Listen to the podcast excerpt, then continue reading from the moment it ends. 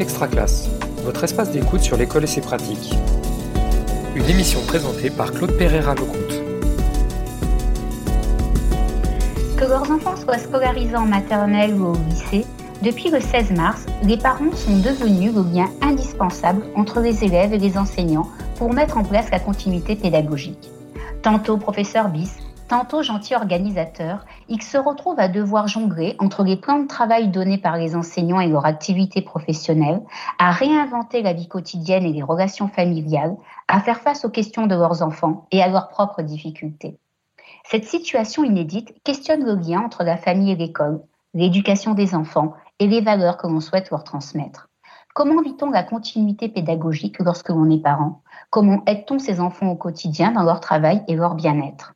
Quand les parents ont rendez-vous avec la continuité pédagogique, une émission d'extra classe pour garder le lien pédagogique quand on ne peut pas être ensemble. Avec nous aujourd'hui, Catherine Herrero, parent de deux enfants à l'école primaire et au collège, et Sabine Thury, parent d'un enfant en primaire. Bonjour à toutes les deux.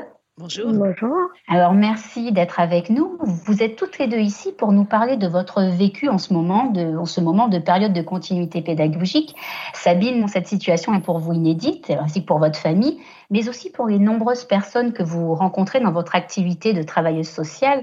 Pour vous, Catherine, les choses sont plus différentes car vous avez déjà connu une situation similaire lors d'un tour du monde que vous avez fait il y a trois ans, si je me souviens bien. Ces deux expériences sont riches et différentes et elles vont pouvoir éclairer nos auditeurs et répondre à nos interrogations.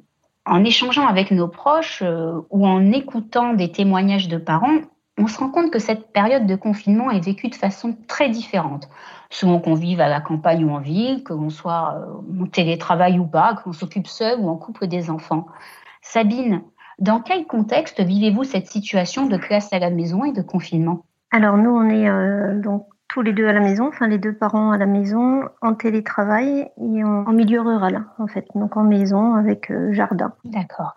Et comment vivez-vous cette situation? Comment la ressentez-vous en ce moment? Euh, au niveau du confinement, on va dire qu'on a la chance d'avoir accès à l'extérieur, donc ça va. Après, au niveau continuité pédagogique, c'est un peu plus délicat à jongler avec le fait de maintenir l'activité professionnelle. Du coup, c'est un peu euh, on a besoin d'adaptation, on sait pas trop, on tâtonne, on réajuste parce que ben voilà, il y a des jours où ça se passe pas forcément comme c'est censé se passer. Enfin, c'est vrai que c'est un peu au jour le jour de l'improvisation permanente en fait. Il n'y a pas de règles, on sait pas trop à l'avance. Oui, c'est vrai que bon, c'est une situation euh, qui est tout à fait inédite et nous n'étions pas préparés à cette situation. Comme vous dites, à une remise en cause de nos modes de vie.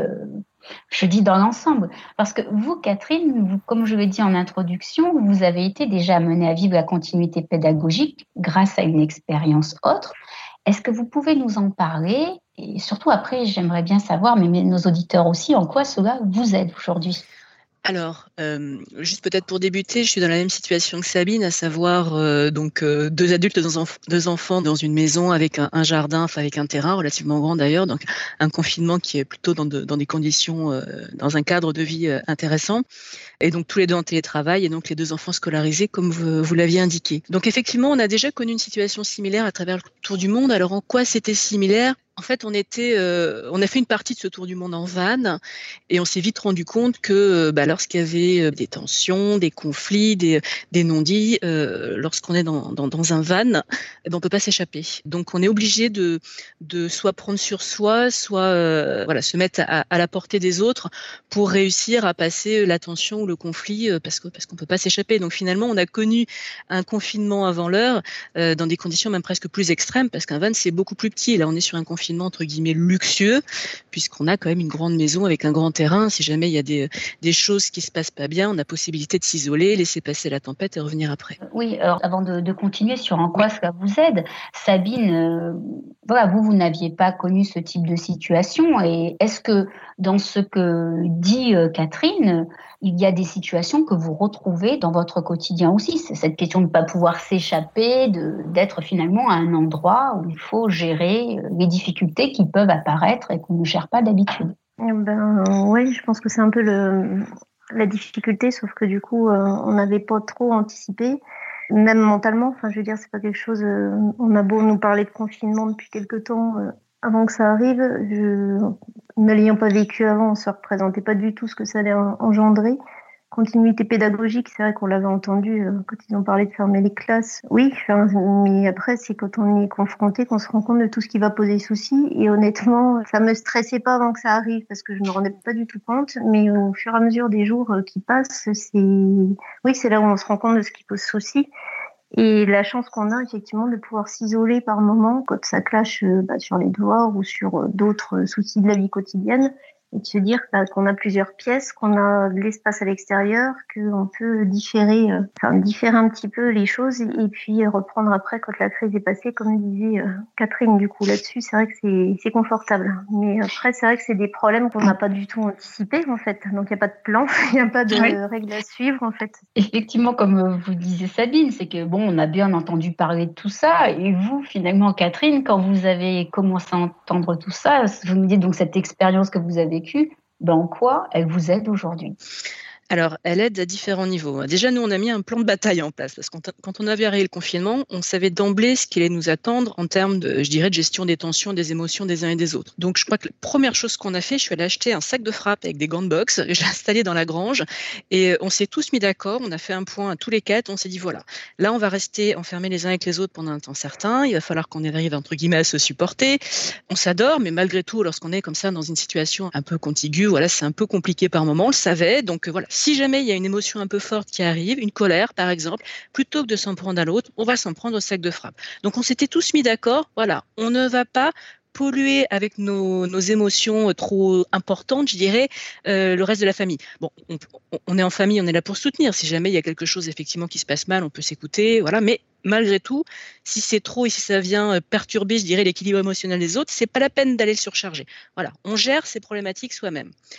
L'autre règle qu'on s'était donnée, et ça on s'était déjà donné en tour du monde, hein, chacun prend sa part. Tout le monde doit être autonome, tout le monde se responsabilise et chacun prend sa part des tâches de la vie quotidienne, ne serait-ce que ça. Donc on s'était mis des choses très très simples en place au niveau des repas. Je fais à manger, Romuald, donc, qui est mon mari, fait la vaisselle, ma fille range la table et mon fils met la table. Voilà, c'est tout simple, mais on s'y tient, on s'est mis en place des petits rituels de ce type-là pour euh, déjà ne pas décrocher du quotidien et surtout que chacun se responsabilise dans cette situation-là, quoi, que tout le monde prenne sa part d'autonomie. Il faut savoir qu'on vit à 8 ans. Hein. Oui, alors vous parlez effectivement de prendre sa part de responsabilité, euh, de rituels. Moi, en préparant cette émission, euh, je pensais naïvement que cette situation de classe à la maison serait moins compliquée pour les familles qui ont un fonctionnement bien rodé pour suivre le travail des enfants, les devoirs de leurs élèves. Et j'ai été très étonnée, or très étonnée, oui, en interrogeant des collègues et d'anciens parents d'élèves, que ce n'était pas si simple que ça et que la transition n'était pas automatique. Euh, Sabine, est-ce que vous avez dû revoir votre fonctionnement habituel euh, et si oui, pourquoi et comment? Bah, Le problème, c'est que, euh, en fait, mon continuité pédagogique, ça m'a pas forcément parlé tout de suite. Je, savais pas trop ce que ça allait impliquer. Et euh, en fait, le souci, c'est que c'est pas tout à fait la même chose entre euh, accompagner un enfant qui a déjà eu des notions euh, en classe et les devoirs où on les révise, et être sur des notions nouvelles où il va se décourager plus vite, où ça demande plus de temps, ça demande plus de disponibilité, plus de patience. Et c'est vrai que autant on n'avait pas du tout de difficultés pour les devoirs scolaires, Autant là, on est un peu en difficulté par rapport au fait qu'ils se découragent. Et ça, on n'était pas forcément préparé à ça. On a euh, la chance d'avoir un enfant qui se débrouille bien à l'école, mais là, on le voit différemment en fait, parce que c'est des choses euh, bah, qu'il a jamais vues. Et ça, on se rendait pas compte qu'on aurait à gérer ça aussi. Pour nous, la continuité pédagogique, c'est vrai que ça représentait pas grand-chose. Alors maintenant, ça y est, je pense qu'on a intégré les choses. Hein. Mais au début, on se disait, mais euh, il fait pas parce qu'il est à la maison et ou, voilà parce qu'il a pas envie. Et en fait, je pense qu'on le mettait en difficulté à, on n'arrivait pas bien à expliquer les choses, je pense. Vous me disiez, euh, lorsqu'on préparait cette émission, que avec euh, les jours qui passent, vous avez aussi décidé, euh, finalement, peut-être de vous remettre sur un mode un peu plus devoir, où vous aidez finalement plus votre enfant dans son travail scolaire. Oui, parce qu'on s'est rendu compte qu'en autonomie, ça fonctionnait pas. En tout cas pour lui. Hein. Après, peut-être que pour d'autres enfants, ça fonctionne. Mais alors, je sais pas si c'est le fait qu'on soit sur plusieurs semaines consécutives et qu'il s'épuise enfin je sais pas trop comment dire, mais ou si c'est euh, parce que oui, mais la solution que vous avez trouvée finalement, c'est cet accompagnement. C'est de faire avec lui pour éviter qu'il décroche, parce que au final, quand on le laissait faire tout seul, soit il faisait très vite pour en finir, soit il disait qu'il n'y arrivait pas, qu'il était nul, et au final, ça arrivait à des, des situations de conflit quasiment quotidiennes, donc. Maintenant, on fait avec. Alors après, euh, ça a d'autres inconvénients, mais euh, en termes d'apprentissage, mais euh, c'est le seul moyen qu'on va trouver pour que ça fonctionne. Et Catherine, vous nous disiez tout à l'heure, donc vraiment, vous nous présentiez votre organisation euh, pendant ce temps de confinement, qui s'appuie énormément euh, sur ce que vous avez euh, déjà fait. Mais lorsque vous faisiez ce tour du monde, par exemple, bah, il n'y avait pas l'activité de la maison, il n'y avait pas le, télétravail, c'était peut-être quelque chose de différent. Alors, comment vous avez revu aussi ce fonctionnement habituel de votre vie quotidienne par rapport à cette contrainte, par exemple, du télétravail ou à cette question de la motivation des enfants dont parlait tout à l'heure Sabine alors, il y a plusieurs choses. En fait, euh, déjà, on s'est réparti la tâche avec Romal. C'est pareil, mon mari, donc, euh, enseignement tour du monde. Euh, faut pas qu'on s'épuise tous les deux. Donc, on a réparti la journée, on s'est donné un petit rythme. Voilà, on gère mon fils à tour de rôle. Et donc c'est défini à l'avance. Et, euh, et, puis on a maintenu, je dirais, le rythme scolaire avec une récréation au milieu. Voilà, on a essayé de, jouer là-dessus, reproduire, je dirais, ce qu'il pouvait connaître à l'école avec un encadrement par ses parents.